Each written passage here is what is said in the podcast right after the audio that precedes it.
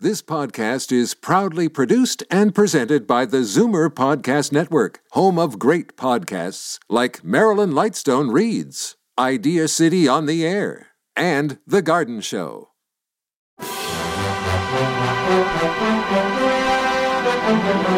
It's Zoomer Radio's Theater of the Mind with Frank Proctor. Open your mind as we fill your head with amazing thrills, chills, and laughs. Theater of the Mind. The best love programs from radio's golden age. Only on Zoomer Radio. Now, here is your master storyteller, Frank Proctor. Well, thank you, and welcome to the show. You know, at some point in every young Canadian boy's life, there'd be a wish to be a member of the Northwest Mounted Police. I mean, why not? That impressive uniform, those beautiful leather boots that went almost up to your knees, and of course, the hat. Couple that with the idea of the possibility to have a dog like Yukon King, who was the faithful and brave husky owned by Sergeant Preston. This radio series, though, had its birth south of the border. Challenge of the Yukon. Following the success of The Lone Ranger and The Green Hornet on Detroit's WXYZ, the station owner, George W. Trendle, asked for a similar adventure show with a dog as the hero. According to a staffer, Dick Osgood, in his history of the station, Trendle insisted it not be a dog like Lassie, because this must be an action story. It had to be a working dog. Writer Tom Dougal, who had been influenced by the poems of Robert W. Service, naturally chose a husky. Now, interestingly enough, the dog was originally called Mogo, but after criticism by Trendle, Dougal rechristened the canine King. Preston's sidekick and ally, and arguably the true star of the show, was the brave Alaskan Husky. Yukon King had been a keen, had uh, uh, rather a keen instinct for sensing criminals and was equally valuable dealing with wild animals, once saving a small child from a wolverine. And in the radio version, King's barks were usually provided by animal imitators, usually sound effect artist Dewey Cole and later actor Ted Johnston. The radio series supplied King with a backstory. As a radio historian, Jim Harmon recalled King had been a husky puppy raised by a mother wolf, and when a lynx attacked the wolf and her cub, Sergeant Preston arrived just in time to save King. Preston then raised the animal as his own dog team captain. And now, Challenge of the Yukon with the episode Turncoat Mountie. Now, as gunshots echo across the wind-swept, snow-covered reaches of the wild Northwest, Quaker puffed wheat and Quaker puffed rice, the breakfast cereal shot from guns, present the challenge of the Yukon. It's Yukon King, swiftest and strongest lead dog of the Northwest, blazing the trail for Sergeant Preston of the Northwest Mounted Police in his relentless pursuit of lawbreakers. On King, run, you husky! Gold, gold discovered in the Yukon, a stampede to the Klondike in the wild race for riches. Back to the days of the gold rush, with Quaker puffed wheat and Quaker puffed rice bringing you the adventures of Sergeant Preston and his wonder dog, Yukon King, as they meet the challenge of the Yukon.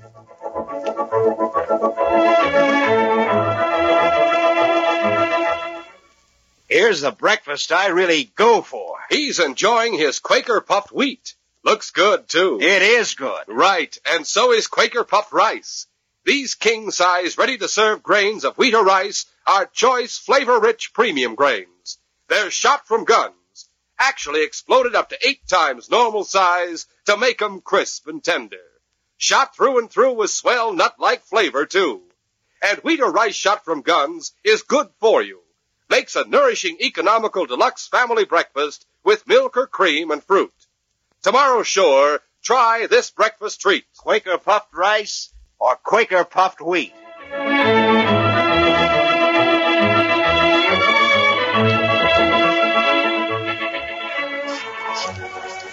Sergeant Preston had just made a long northern patrol.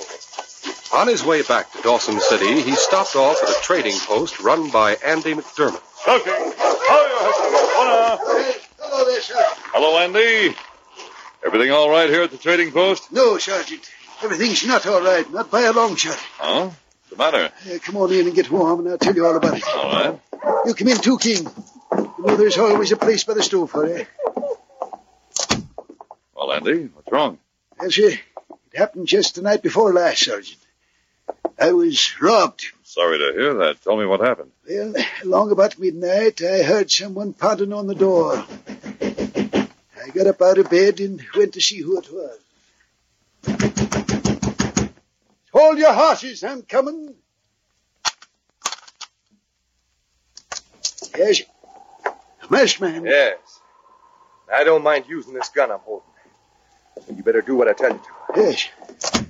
Light the lamp. Yes, yes, of course. Don't shoot. That's better. Now show me where your safe is. What are you aiming to do, mister? What do you think? Just show me this safe and never mind the question. All right, all right. You don't need to poke me in the ribs with that gun. It's right over here. Open it. Now, you looky here, I mister. said open it. Yes, I, I guess I can't argue with that gun. That's right, you can. So hurry up and open that yes, safe. yes. There, she's open. Good. I don't need you anymore, McDermott. Hey. So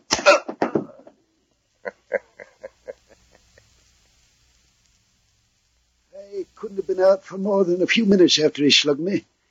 Because when I come to, he was still cleaning out the safe. Did he see you wake up? No, I didn't move or make any noise. I just lay there and watched with my eyes half open.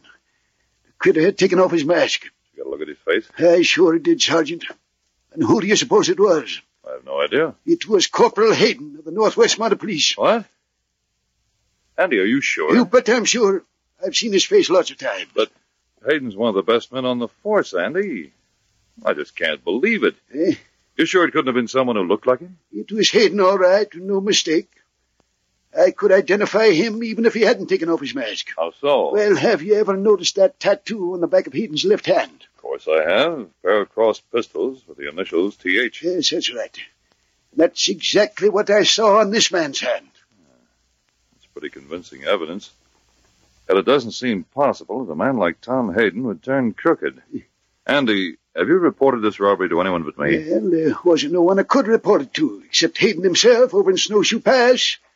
I couldn't leave the post long enough to go all the way to Dawson City. You'll leave it now for 24 hours? I I guess so. Why? I'd like to have you come with me to Snowshoe Pass and repeat your story before Corporal Hayden. Will you do it? You bet I will, Sergeant. The following morning, Sergeant Preston and Andy McDermott confronted Corporal Hayden in the cabin that served both as his office and living quarters in the town of Snowshoe Pass. It's a mighty serious charge Andy's bringing against you, Corporal. I realize that, Sergeant, and I can understand just how Andy must feel, but I swear I wasn't the man who robbed the safe. Can you offer any explanation of how a crook might resemble you so closely? None at all. You haven't a twin brother by any chance? Oh, I haven't got any brothers or sisters either, let alone a twin.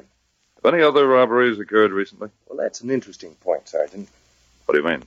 As a matter of fact, there's been a whole series of robberies in this district lately. Any line on who committed them? Ah. Now, to tell the truth, they've got me completely stumped. Do you think there might be some connection between those jobs and the robbery at Andy's trading post? Possibility. Did any of those jobs occur right here in town? Yes. Mark Selmer's store was robbed about a month ago. Andy, Yes? you willing to leave this case in my hands for the time being? Why, of course I am, Sergeant. I know you'll do the right thing. Before we do anything about your accusation against Corporal Hayden, I'd like a chance to investigate these other robberies. I'm going to begin by having a talk with Mark Selmer. Mark Selmer's Emporium was the biggest store in the town of Snowshoe Pass. Its stock consisted of everything from tinned beef and miners' picks to mucklucks and parkas. On King. Well, it isn't Sergeant Preston. And King, Hello, Mark. where have you two been keeping yourselves lately? Been up north on patrol the last five weeks, Are you going to stop off in town a while? just long enough to investigate the robberies that have been happening around here. I'm glad to hear it, Sergeant. Maybe now we'll get some action. I understand your place was robbed, Mark. That's right. It's one of the first jobs that was pulled. Were you in the store when it happened? Well, not down here, I wasn't. But when he broke into the place. And you didn't get a look at him. No, I didn't, Sergeant. But I've got a hunch who it was, just the same. Let's hear your hunch, Mark. About three or four months ago, a stranger showed up in the neighborhood. He was a queer sort of cuss. kept to himself most of the time. He had a big, bushy black beard. Folks used to call him the Hermit. Didn't he go by any name? Well, if he had a name, he never let on what it was. And we set up housekeeping in an old deserted shack in the woods, over on the other side of the pass. Uh, maybe you know the place I mean. Yes, I do. And he'd come into the store every couple of weeks to buy supplies, but he never had much to say for himself. About the only person he ever talked to was Corporal Hayden. Now, wait a minute. I think I know the man you're talking about. Out five, ten, or eleven, black beard, or an old brown parka with a patch place in front. That's him, all right. I saw him one day going toward Corporal Hayden's cabin just as I was leaving. He sounds rather harmless. What makes you think he has anything to do with the case? Well, about four or five weeks ago, he disappeared. It was right after that that all these robberies started happening. Huh? That's interesting, but it may just be a coincidence. Now, if you ask me, it's more than a coincidence. I think he just holed up in that shack long enough to get the lay of the land. And then once he sized up all the likely looking places, he started out to rob every one of them. Did you pass along your suspicions to Corporal Hayden? I certainly did, Sergeant, but nothing ever came of it. Well, Mark, it's a pretty slim lead, but it's worth looking into.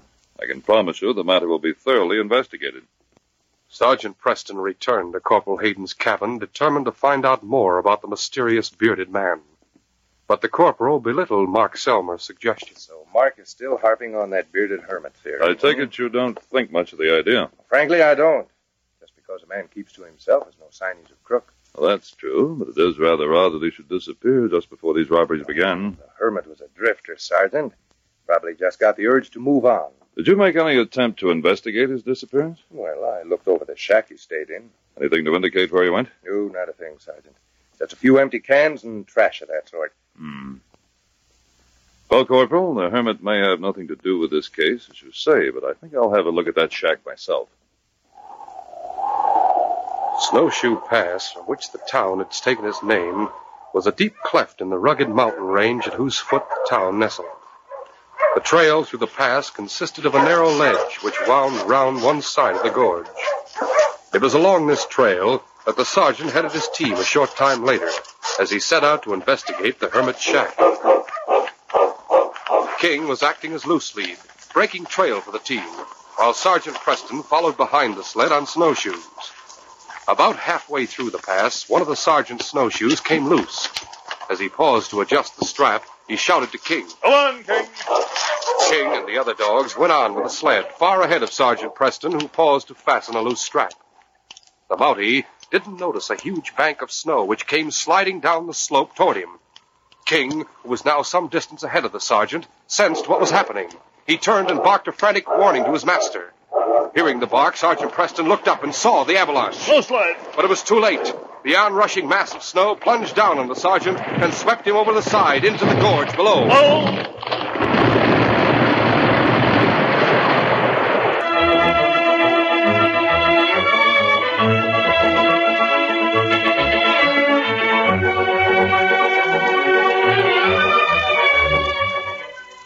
Now to continue our story. On his way through Snowshoe Pass, Sergeant Preston was swept off the trail by a sudden snowslide. Luckily, as the Mountie plunged downward, he caught hold of a small projecting shelf of rock about 50 feet below the trail. He struggled up onto the shelf and then shouted up to King. King. Go back to Corporal Hayden's cabin and bring him here. Understand, boys? Corporal Hayden. Find Corporal Hayden and bring help. Great dog sprang to obey his master's command. Pushing past the excited team, King retraced his steps through the pass. A short time later, he arrived at Corporal Hayden's cabin. The great dog barked several times, but sensed that no one was inside. Finally, he pushed open the door and went in. The cabin was empty. As King stood for a moment, uncertain of his next move, he heard a dog team pull up outside. Even before he saw the driver, King knew that it was Corporal Hayden. The great dog rushed to the door, barking joyfully. Soon help would be on its way to his master. But King had not counted on Corporal Hayden's strange reaction. At sight of the husky, Hayden's face twisted into an evil grin. So, Oh, Preston sent you for help, did he? well, isn't that just dandy? Puzzled by the corporal's attitude, King backed stiff legged into the cabin, the hairs bristling along his back. Hayden followed, shutting the door behind him. A pile of wood stood by the stove. Suddenly, the corporal snatched up a heavy piece of wood and came at King. The head will take care of you. Trained since puppyhood as a dog of the Northwest Mounted Police, King hesitated instinctively to attack the Mountie who now menaced him. The delay proved fatal. As the great dog backed away growling, the corporal sprang forward suddenly and brought the club crashing down on King's head. Here, this'll fix you. More than half an hour went by before King opened his eyes. His head hurt, and he felt something tight and constricting around his neck. Suddenly, he remembered that his master was in peril. The great dog sprang up, only to feel a noose pulled tight around his neck. Rearing up on his hind legs, King saw that the other end of the rope was tied to a rafter high overhead. The discovery drove him frantic. Again and again, the husky whirled and leaped, each time seeking to snap the rope with his fangs. But it was no use. The great dog was growing desperate. And then he noticed a chair standing nearby. Straining forward as far as the rope would allow, King seized the rung of the chair in his powerful jaws. He tugged the chair slowly toward him until it stood under the rafter to which the rope was tied.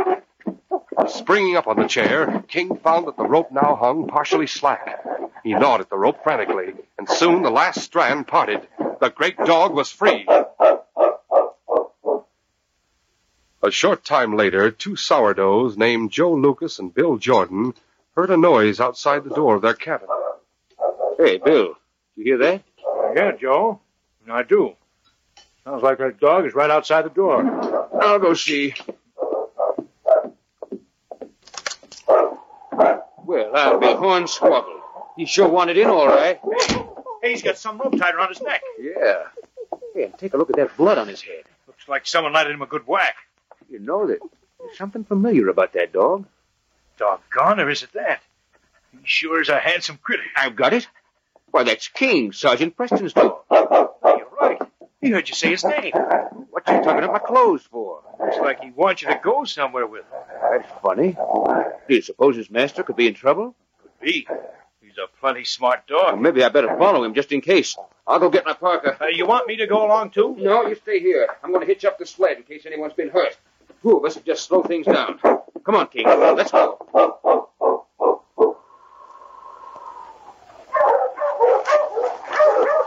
King led the sourdough out of town and along the trail through Snowshoe Pass to the point where Sergeant Preston had gone over the edge. Hold, hold, hold. That key must be Preston's. He must have had some kind of an accident. I'm down here. Look over the side. Holy mackerel, it's a sergeant. What happened, Sergeant? I got caught in a snow slide. Cut me off the trail, but I managed to grab hold of this ledge. I didn't bring any rope. Have you got any? I think there's enough on my sled to reach down here. If not, you'll have to unharness the dogs and use the traces. In a few moments, Joe Lucas was letting down a line to the stranded Mountie. Can you reach it? Just barely. You let it down any farther? Well, not much farther, Sergeant. I gotta keep a good hold on it. That's better. Wait till I twist it around one hand. What's the rope secured to up there? I got it tied to a pine a little ways up the slope. You all set? I'm ready. eh? Haul away. Yeah. Uh, Bracing his feet against a rocky outcropping on the trail, Joe hauled away steadily on the line. A few moments later, Sergeant Preston rose up within sight of the trail when suddenly. Hey, hey, someone's shooting at Uh, us. At me, you mean. Don't let go, Joe. Uh, I won't. Watch down. He can't hit you as long as that boulder's in the way. What about you? I'm not much of a target. You should have waited till my head was a little higher. Whoa, that was close. Hey, Sergeant, what are you doing? You can't hang on long with one hand. I'm going to try a shot. I think I hit him. All right, hold away fast. Yeah. A moment later, Sergeant Preston struggled up over the edge of the precipice and dropped flat on the trail. Down, King. Keep down, fella. He ain't firing no more. Maybe you killed the critter. I don't think so. I just winged him. The two men lay quietly for several minutes. Finally, Sergeant Preston got to his feet cautiously. What do you reckon he's up to now? I think he's gone, Joe. He probably lost interest in the proceedings when he stopped that bullet. Where was he firing from? Up the mountains, behind that screen of pines there. Is there another trail up there? By golly, there is. I'd forgotten all about it. You see, no one ever uses that trail, 'cause it's worse than this one. Apparently someone uses it. It wasn't any eagle that was shooting at us. Don't worry, fella. I haven't forgotten you. Joe, what happened to King's head? Search me, Sergeant. My guess is someone clouted him good and hard. How did you and King meet? He came to our cabin and whined at the door. His head was all bloody. My partner washed it off while I was getting ready to follow him here. There was a piece of rope around his neck, too, but Bill cut it off. Well, that's odd. I sent King to. Joe, I know who that was who fired those shots. Who was it, Sergeant? Corporal Hayden of the Northwest Mounted Police.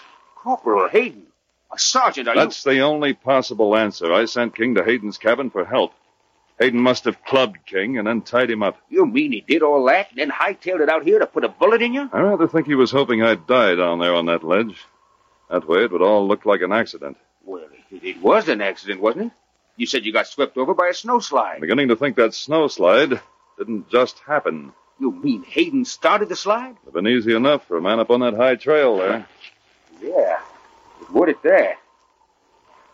What are you going to do now, Sergeant? I'm going after Corporal Hayden. He's probably halfway back to town by now. I don't think so, Joe. Well, then I where- think I'll find him at the Hermit Shack on the other side of the pass. What in tarnation would he be doing there? I knew I was headed for the shack when I left his cabin. That's why he caused the snow slide, to keep me from getting there. That Ah, don't make sense, Sergeant. If you left Hayden at his cabin, he wouldn't have had time to get up there and cause that snowslide. To do that, he'd need a head start. He got that head start by sending me to see Doc Barry before I started through the pass. Savvy? But why should he be so anxious to keep you from visiting that shack? There's probably evidence of some kind there that'll link him to these robberies. But, Joe, I don't think I'd better waste any more time talking here. Before I go, I want to thank Now, you for Uh, slow down, Sergeant. We aren't parting company just yet. I'm going along and see the fun. Suit yourself, Joe, but I warn you, the fun may be dangerous.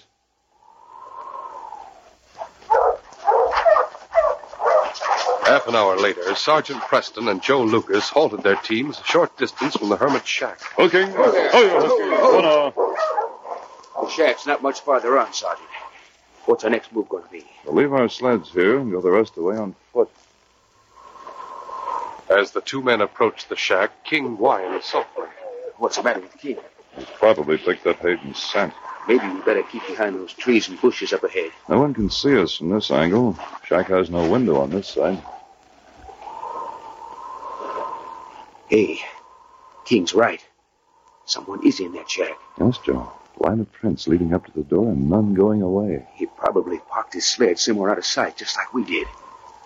What are you going to do, Sergeant? I'm going to move in closer around the corner of the shack so I can get a look in the window. You better be mighty careful. Don't worry, I've got my gun ready and I'll have King with me. Closing in cautiously, Sergeant Preston peered through the window. Then he returned to Joe Lucas. Is he in there, Sergeant? Hayden's nowhere in sight, but there's a bearded man lying on the floor, tied and gagged. A bearded man.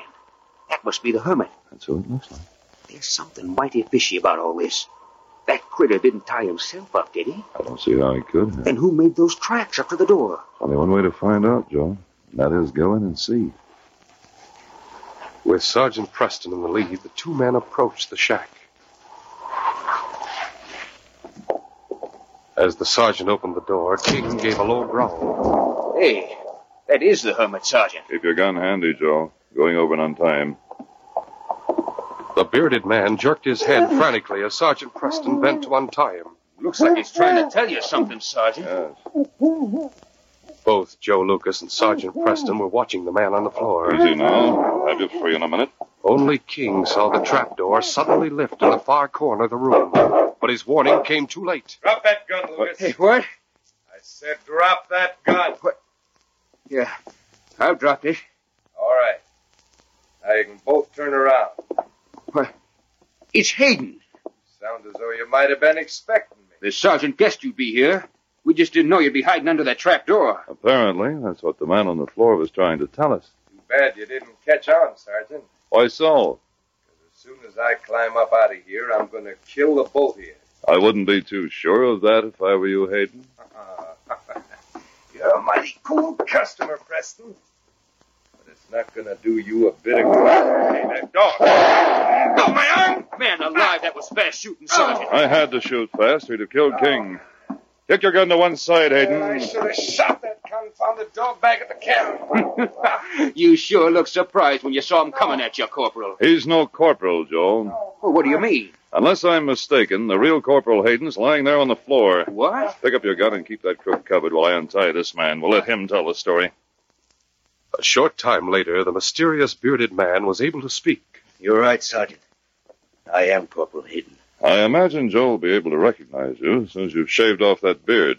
But if the hermit is the corporal, then who in thunder is this crook I'm holding a gun on? I imagine we'll find that he's Corporal Hayden's twin brother. You've guessed it, Sergeant. Up till a month ago, he was wearing a beard. Mine grew while he was holding me prisoner here. You'd better start at the beginning, Corporal. My brother is a fugitive from justice down in the States. He showed up here a few months ago, asked me to help him. No one recognized him as my twin because of his beard. And you didn't turn him in. I'm ashamed to say I didn't. How'd he manage to change places with you? I, I came out here one day to tell him he'd have to clear out of the territory. When I got here, he pulled a gun on me, forced me to change clothes with him. Then he locked me down in the cellar. He's been keeping me there ever since. Are you aware that he's been pulling a series of robberies? Yes, I am.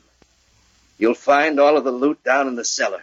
I'm curious about that tattoo on his left hand, just like yours. In fact, that's what originally misled me. You see, Sergeant, my brother and I served a hitch in the Royal Navy before I joined the Mounted Police. We both got tattooed the same way. My name's Tom Hayden, and his is Tim Hayden. So we both had the same initials put on T.H. Well, I'll be hornswoggled. No wonder he was able to fool everybody. It's a mighty puzzling business, all right. And mighty dangerous, too, wasn't it, King? Luckily, you were around when I needed you, fella. Now line up the dogs and let's get home to headquarters. This case is closed.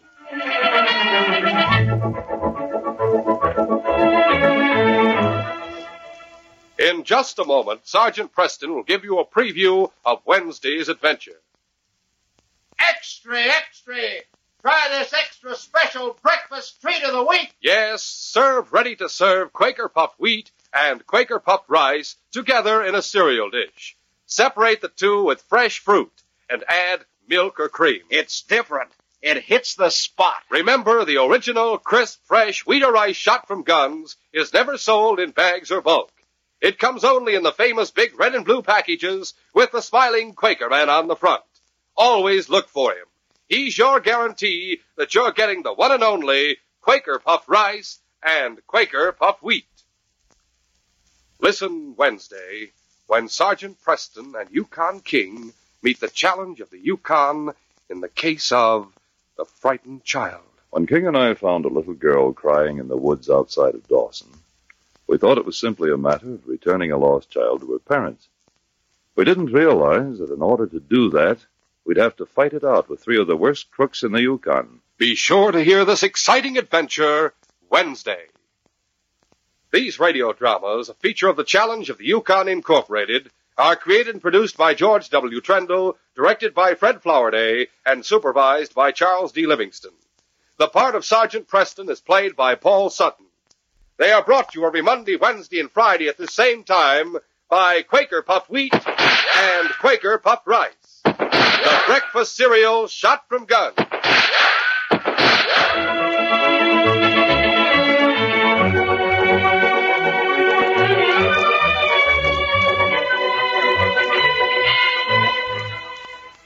Attention, dog owners. Here's a real bargain. The famous Kennel Bar dog feeding bowl, now only $1 plus four kennel ration labels. Compares with bowls worth up to $3.50. It's 15 inches long, made of heavy gauge plastic. It won't tip over, and it's easy to clean. Serves water and food separately. Get yours today. Your dealer has the mailing coupon.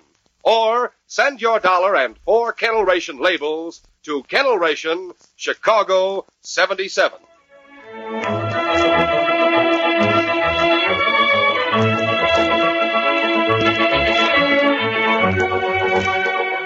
Stay tuned for Life with Luigi next on Theater of the Mind. Time now to check in with that little immigrant from Italy, Luigi Basco, and the story of his attendance at a PTA meeting. From Chicago, we invite you to enjoy life.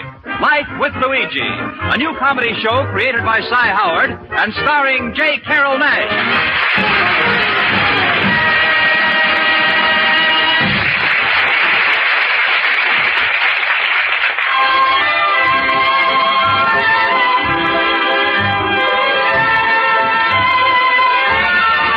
A year ago, when Luigi Vasco left Italy to start his new life in America, he promised his mother that he would write her and tell her about his adventures.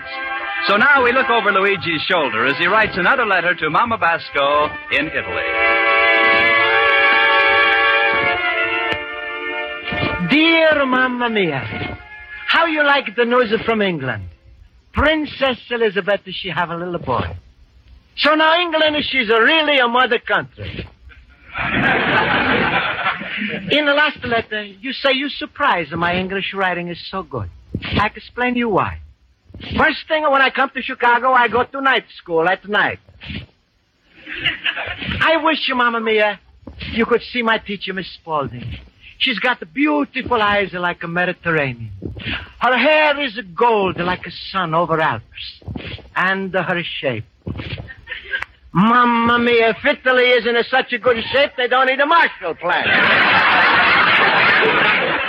so you see, Mamma mia, I'm studying very hard because I don't want to be like our countryman Pasquale who bring me here.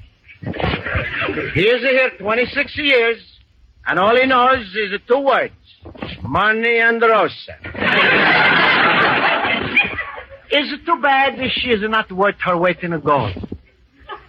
She's so fat, Mamma Mia, that if fella marries her, he is a commit to bigamy. but this morning, I'm not thinking about Pasquale or Rosa. I'm talking to my 12-year-old general manager, Jimmy O'Connor, who is like my son. And I'm helping him with his lessons before he goes to school. I say to him, what are you doing, Jimmy? An algebra problem. It's pretty tough, too. Stop looking for the answer in the back of the book. It's not honest. Read me the question and I give you the answer. But is it honest if you figure out the answer for me? Don't worry, I won't. But I try. It's all common sense. Now read me question. Okay. If Tom can dig a ditch in two hours, and Harry can dig the same ditch in one hour, how long would it take Tom and Harry if they dig together? Oh. What answer it gives in the back of the book? you told me not to look. That's right. We use the common sense. If Harry digs a hole in two hours, Uh, no, Tom digs the hole in two hours. the same thing. Later they're going to dig the hole together, so it makes no difference. well, never mind, boss. I'll figure it out in school. Never put off a Jimmy is a bad habit. We figure out by common sense. Tom digs hole in two hours. Harry digs the same hole in one hour. Right. How long would it take Tom and Harry if they dig together? it's a funny thing. What's funny? Just two weeks ago was election. Harry stands still and Tom digs his own hole.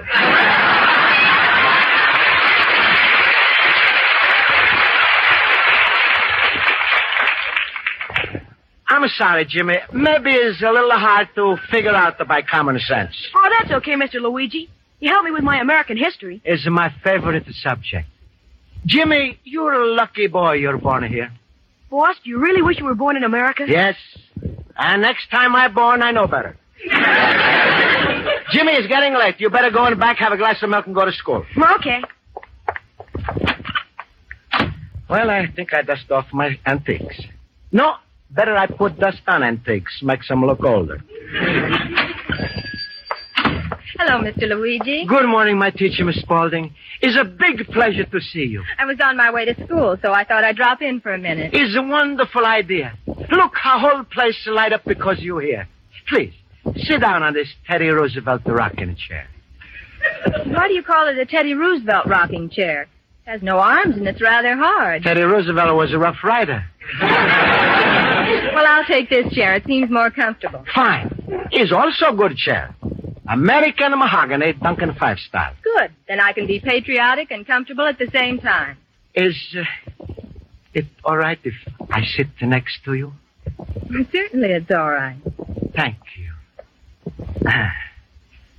How's the business, Miss Spaulding? Well, Well, teaching school can hardly be called a business. But it must be a wonderful thing to be teacher. Everybody, they love you. They respect you. I bet you all the kids in your class, they crazy about you. Yes, but they have a quaint way of showing it. What do you mean? Well, Mr. Basco, did you ever spend the day dodging spitballs? Or did you ever shake hands with a piece of bubble gum? Or were you ever hit by a jet-propelled eraser? You're spoiling your life. She's in danger. well, it's not as serious as that, Mr. Basco. Well, if the kids do bad things, you tell me, Miss Spalding. I teach them respect. Oh, no, Mr. Luigi, we don't use force. Then how you punish them? Well, occasionally we keep them after school. Miss Spalding, do me a favor. Please punish me, huh? ah, now that's the better. Don't be sad no more. All you need, Miss Spalding, is same thing everybody needs. Somebody who's saying nice things. Especially if somebody is a nice fella. Ah, If I'm a ten years younger. Miss Spalding, and if I have a big store like a Marshall and Fields, then I buy you the whole store and the school and I give you for Christmas a present. Then I go there every day and I hold your hand like this and I say, Good morning, my beautiful teacher, Miss Spalding. Mr. Luigi, I could kiss you for that. Boss, I finished my milk. Jimmy, go back and drink two more quarts. I didn't know you were here, Miss Spaulding. Yes, yes, uh, so I am. I, I, I just dropped in. In fact, I'm leaving. Uh, that's right, we'll walk to school together, Mr. Luigi. I mean, Jimmy. Sure. Goodbye, my teacher, Miss Spalding. Goodbye, Mr. Luigi. Will I see you this afternoon? You see me anytime you like, Miss Spalding. I mean, at the PTA meeting. PTA? Are you on a relief, Miss Spalding?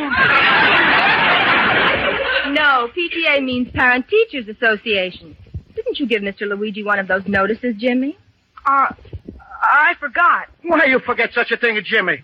Should I go, Miss Spalding? But, boss, it's, it's mostly mothers. So what? I'm like a mother to you, Jimmy. Miss Spalding, is true that is all the mothers at the PTA? Well, the odds are that you'll be the only man among 30 or 40 ladies. That's so wonderful. odds. well, I, I, I dust my statues. See you this afternoon at the meeting. Jimmy, why didn't you tell Mr. Luigi about the PTA meeting? I just told you. I forgot. You're not ashamed of him, are you, Jimmy? No, of course not. It's only that. That what? Oh, nothing, Miss Spaulding. You better tell me, Jimmy. Well, it's just that you don't know Mr. Luigi like I do. What do you mean? If there's more than two people around, he thinks it's his duty to make a speech. That isn't true, Jimmy. Oh, yes, it is. At the July 4th ball game between our scout teams, he made us stop the game so he could read the preamble to the Constitution. And this was with three men on base. I think that's very commendable. and you should hear those speeches he makes to the statues. Yesterday, I heard him talk to the statue of Patrick Henry all about liberty and death. At the end of an hour, I swear I heard Patrick Henry say, Give me death! Well, I'm sure no such thing will happen this afternoon. Don't be too sure, Miss Balling. He's so good-natured and he's so happy to be invited someplace that he'll wind up serving the food, making a speech, taking tickets at the door, and finding out if the people are related to the signers of the Declaration of Independence. I just don't believe it, Jimmy. Mr. Luigi just wants to participate in civic activities. He wants to feel that he belongs. The PTA meeting this afternoon will help round him out. Sure. And flatten out everyone else.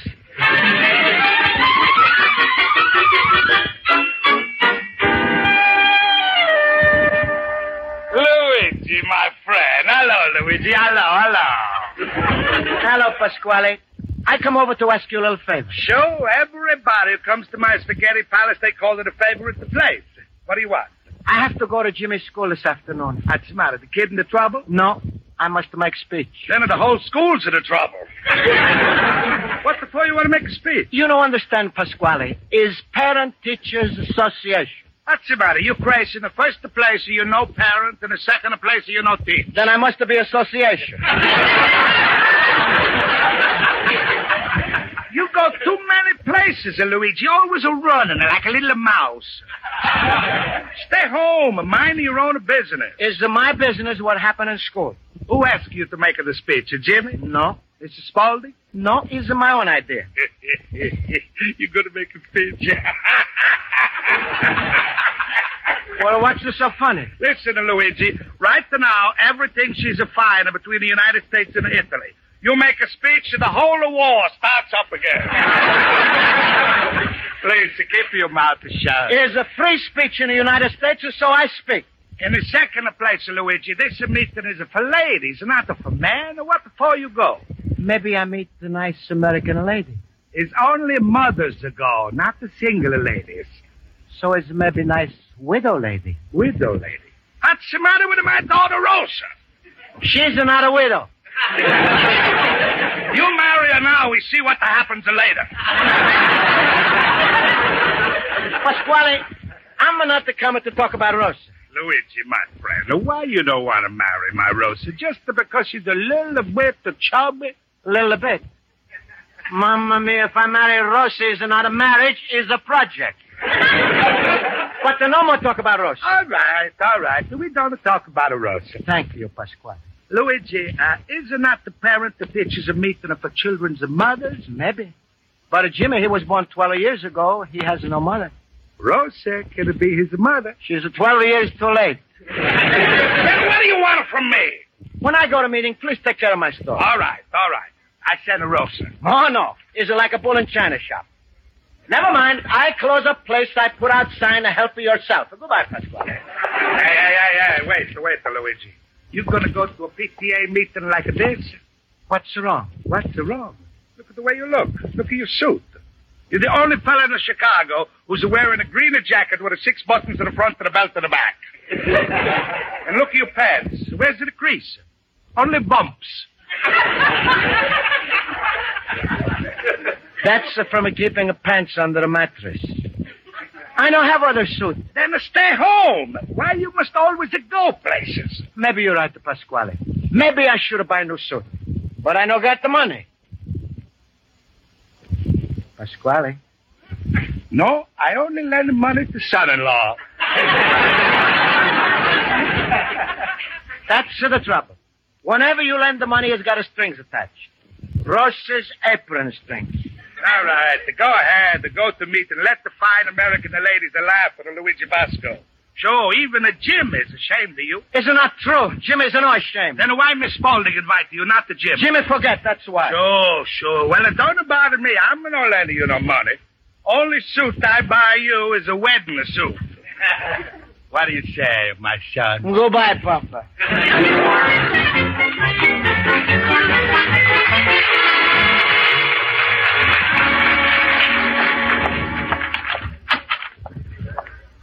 Excuse me. Is this place you sell suits? Yes.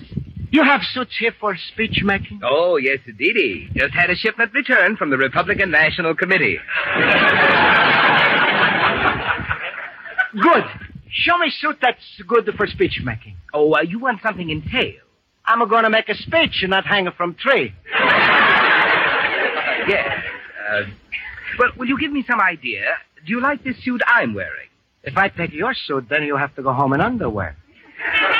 No, what I mean is, do you like this pattern? It's a herringbone. Herringbone? That's right. Is the fine country where they make suits from herringbones. Must take a lot of little herring. I've never counted them. Perhaps you'd like, uh, perhaps you'd like a businessman's suit. You mean he lent me his suit? I like my own, please. Well, sir, for what purpose do you want this suit? I have to make a speech at PTA meeting this afternoon. Maybe you like to come. Oh, no, thank you. I couldn't stand the excitement. uh, tell me, is it formal or informal? Is inside in school. no, no, I, I, mean, do you have to dress? I'm only man there. Of course I gotta dress. this is PTA meeting, not Turkish bath. Well, sir, could you go for this suit? It comes with two pairs of pants. Isn't no good. Uh, I know two pairs of pants would make your legs look too lumpy. then why you try to sell it to me? Because I'm just a great big sneak. oh, this is a nice suit here, this brown one.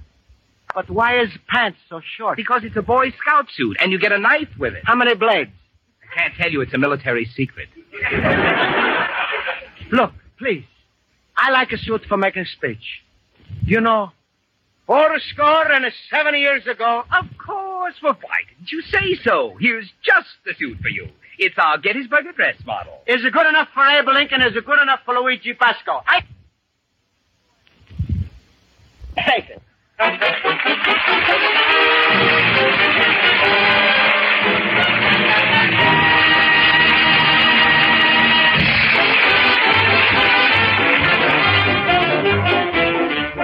For the second act of Luigi Vasco's adventures in Chicago, we turn to page two of his letter to his mother in Italy. So, Mamma Mia, I buy myself suit for PTA meeting. Now all I have to do is pay 50 cents a week. In one year, I own a coat. In one more year, I also own pants. Pants is striped. And the coat is empty in the front, but in back it sweeps the floor. It's called a cutaway. This is what I do when I come home after meeting because it's enough of material in back of coat for extra pair of pants. I also want to bring a present to ladies at the meeting, so I take a new thing called the money order that I get from lady customer and I go to post office to cash it. Excuse me, you're the postmaster? Yes, I'm in charge of this branch. You're just the man I want to see. I just received this paper from a lady. That's a money order. See, fellow who worked for you in gray suit, he tell me if I bring it here, you'll give me ten dollars. Is it this right? Yes, yes. Uh, have you any identification? What do you mean? Well, something to prove you're Luigi Basco. Have you a driver's license? I don't even have a car. Citizenship papers? I know all the answers to questions, but I must wait a couple of years because Marriage license? I'm single. If you know a nicer girl, I... Yes, yes, yes. How about a birth certificate? is home in the family Bible. Would you bring that? Can't afford to take a trip to Italy just now.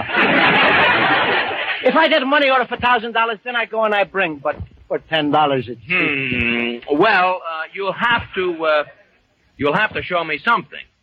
Well, if uh, if nobody looks, I, I show birthmark under the ankle. No, no, no, that won't do. Isn't there some way you can prove that you're Luigi Basco? Mr. Postmaster, every morning when I get up, I look in the mirror. There I am. But Mr. Basco, the It's rules. very simple. I prove the whole thing. Are you Luigi Basco? Certainly not. That man over there on the line. He Luigi Basco? Probably not. And the lady over there. She Luigi Basco? I doubt it. Then there's left only you and me. Are you Luigi Basco? No, Then who are you talking to? I don't know. I'm surprised you don't know me, Mr. Postmaster. But why should I know you? Because all the time I'm in this country, this post office handle all the letters I send. Well, I give up. You're Luigi Basco. Sure, I told you that first. You save a lot of time by not arguing with me. I'll never do it again. Here's your ten dollars. I'm sorry I ever took a civil service examination. Don't feel badly. From now on, I buy all the stamps from this post office. Goodbye. America, I love you. You like a papa to me. Come on.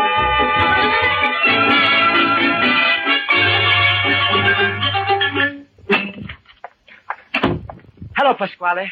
What do you want now, Luigi? More favor? This time I do you a favor. It's about the time. You do me favor, I do you favor. Like Uncle Pietro say, if one hand is dirty, wash your both hands. Please, don't bring your relations into this conversation. I'm a busy. Pasquale, how much you charge you for spaghetti? With or without the meatball? Without. Cost more without the meatball. 65 cents a plate. Not to by plate.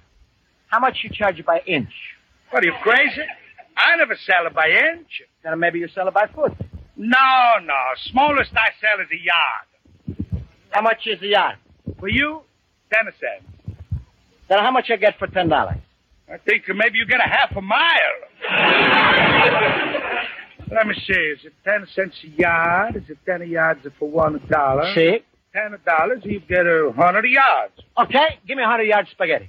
What do you mean a give? No money, no spaghetti. Maybe I open a charge account with you. Uh, you give me ten dollars a box, a cash of money, then you open a charge account. All right. Here is the ten dollars. Hey, where you get this? Post office. Since when is the post office giving away money? It's a new thing. Ladies send me a little piece of paper. I take to post office. I get the money. So now I buy spaghetti. What are you going to do with all this spaghetti? I bring it to PTA meeting. Oh, you're still going to the meeting, eh? Sure. I buy suit. I prepare speech, and now I bring the spaghetti. That's a fine, Luigi. Look, here. I give you a couple of hundred of cards at my restaurant, and you give it to all of the ladies. I'm a speaker, not a spaghetti salesman. Well, when you speak, you talk about this. My speech is about education. My spaghetti is very educational, Luigi. But I don't know about spaghetti. I don't even know why they call it spaghetti spaghetti. That's a foolish. Is it long like a spaghetti? Taste like a spaghetti? That's the way they call it a spaghetti. I don't think I do this, Pasquale. I give you ten yards extra, just in case the spaghetti shrinks.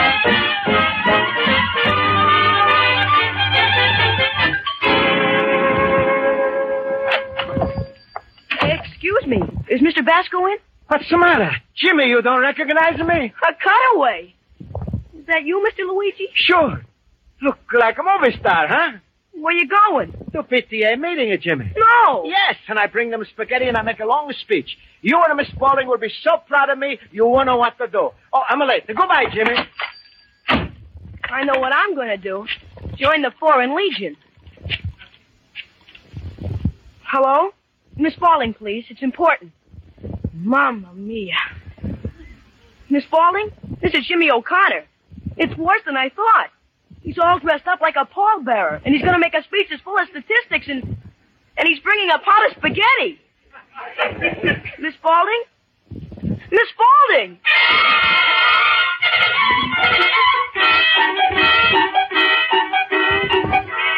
Oh, really? I think this is wonderful. This afternoon. oh, Miss Spaulding, this is quite an audience. It looks like the finest PTA meeting we've ever had. What was that, Mrs. Pringle? Yes, I said that it looks like oh, the yes, finest. it does. Good afternoon, Dr. Cartwright. Well, it's nice seeing you again, Mrs. Pringle. I look forward to hearing you speak. Oh, uh, Dr. Cartwright. Yes, Mrs. Wilson? There's a man in a cutaway coat outside with a big pot of spaghetti. Uh, well, it must be a waiter who's made a mistake. Certainly no one here has ordered. Hello? You, Dr. Cartwright, the principal, huh? I am, but I didn't order any food. I bring it. This is my present for PTA meeting. Here. Ouch! Excuse me. I put it on the table. maybe, maybe you don't know me. I'm Luigi Basco. You have a child in this school? Sure, my boy Jimmy O'Connor. He's a pupil here. Hmm, so that's why you came. Also because Miss Spaulding invited me to make a speech. Miss Spaulding did what? Miss Spaulding? Yes, Dr. Cartwright. Did you invite Mr. Basco? Hello, my teacher, Miss Spaulding. Hello, Mr. Oh, Luigi. Miss Spaulding, I prepared a short speech. Uh, well, Mr. Basco, I'm afraid there won't be any time for your speech. That's all right. I wait. The meeting will come to order. Will the ladies please find seats? Mr. Basco, I must ask you to sit down. I promised Pasquale I'd give out his cards. Is his spaghetti. Mr. Luigi, how could you? Is all the people here live in the same neighborhood? Maybe they give Pasquale a little business. Is something wrong, Miss Spaulding? No, no, everything's just fine. That's the way I feel it, too. I shall turn the chair over to our good friend, your chairman, Mrs. Wilson. If he turn over a chair, she fall down. Good afternoon, ladies. Me too. yes, of course. Um, now, before we proceed, is there any old business? I have all the business. Antiques. Um, our first speaker is Mrs. Nelson Pringle. She will speak on um, our school system. Spaghetti is getting cold. We must have order. A great many of you may not like what I have to say, particularly about this school. As you know, my son is a pupil here, and I must say, from personal observation, I should think that our teachers here must recognize the need for greater discipline. If there is rowdyism, and we know there is, if our children find their excitement in the street, then I think our teachers are at fault. And I propose... Please, I'd like to say something. We don't have to know I had the floor. We must have order. Mr. Basco, please go quietly and quickly. First I speak, then I go. Oh, That's the person who brought the spaghetti. Yes, uh, uh, ladies are right. I bring spaghetti. Is because I think maybe you like. I make a mistake. I don't do this again. Excuse me. But it's not important now anyway. It's important what the ladies say about teachers. I'm only in this country a little while, and I don't know about schools like a lady. Also, only teacher I know is Miss Spalding. And it's not her fault when the kids fight. Maybe it's the parents' the fault, not teachers when the kids fight too much. If my Jimmy come home with a black eye, that's my fault. I don't teach you Jimmy right, but I try. I tell him this is wonderful country because all kinds of people here and children of all kinds of people. Little children, they don't know what it means to hate, to hurt. They learn about this from us, not from a teacher. All little children know is love. So it's up to us older people to show them. It's like old saying, apple don't fall far from tree. We show them at home, we explain, then they know. That's why. If it's bad the children, it's not teachers' fault. It's sometimes parents' fault.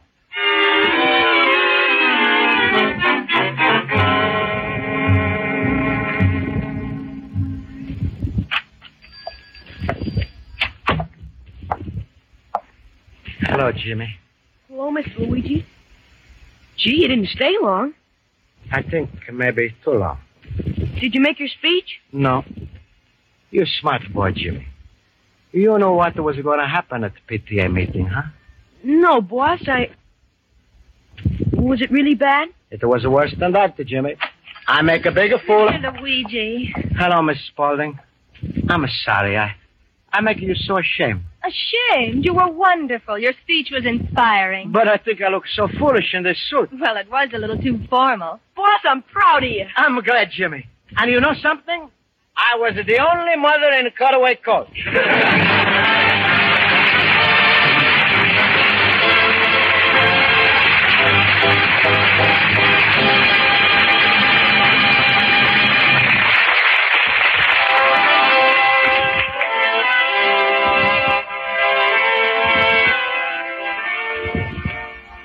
So, dear Mamma Mia, I'm a now member Parent Teachers Association. From now on, I go to all the meetings. Who can tell? Maybe next year, I become a president. Then I be first the president of a woman's club. also, Mamma Mia, I sell my cutaway coat to Pasquale. He is putting a suit in Rosa's hope chest. One more thing. Today, I'm sending letter to man with the problem. How long does it take for Tom and Harry to dig a hole if they dig a hole together? I'm sending this letter to only man who knows the answer. John L. Lewis. Yes, your loving son, Louise.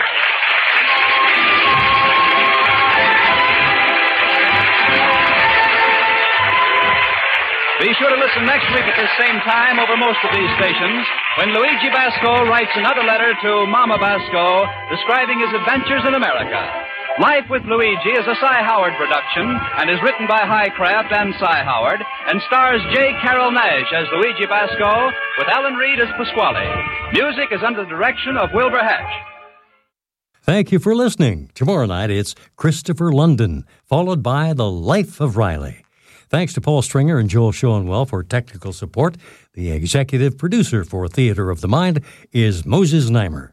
I'm Frank Proctor. Have a great night. This podcast is proudly produced and presented by the Zoomer Podcast Network, home of great podcasts like Marilyn Lightstone Reads, Idea City on the Air, and The Garden Show.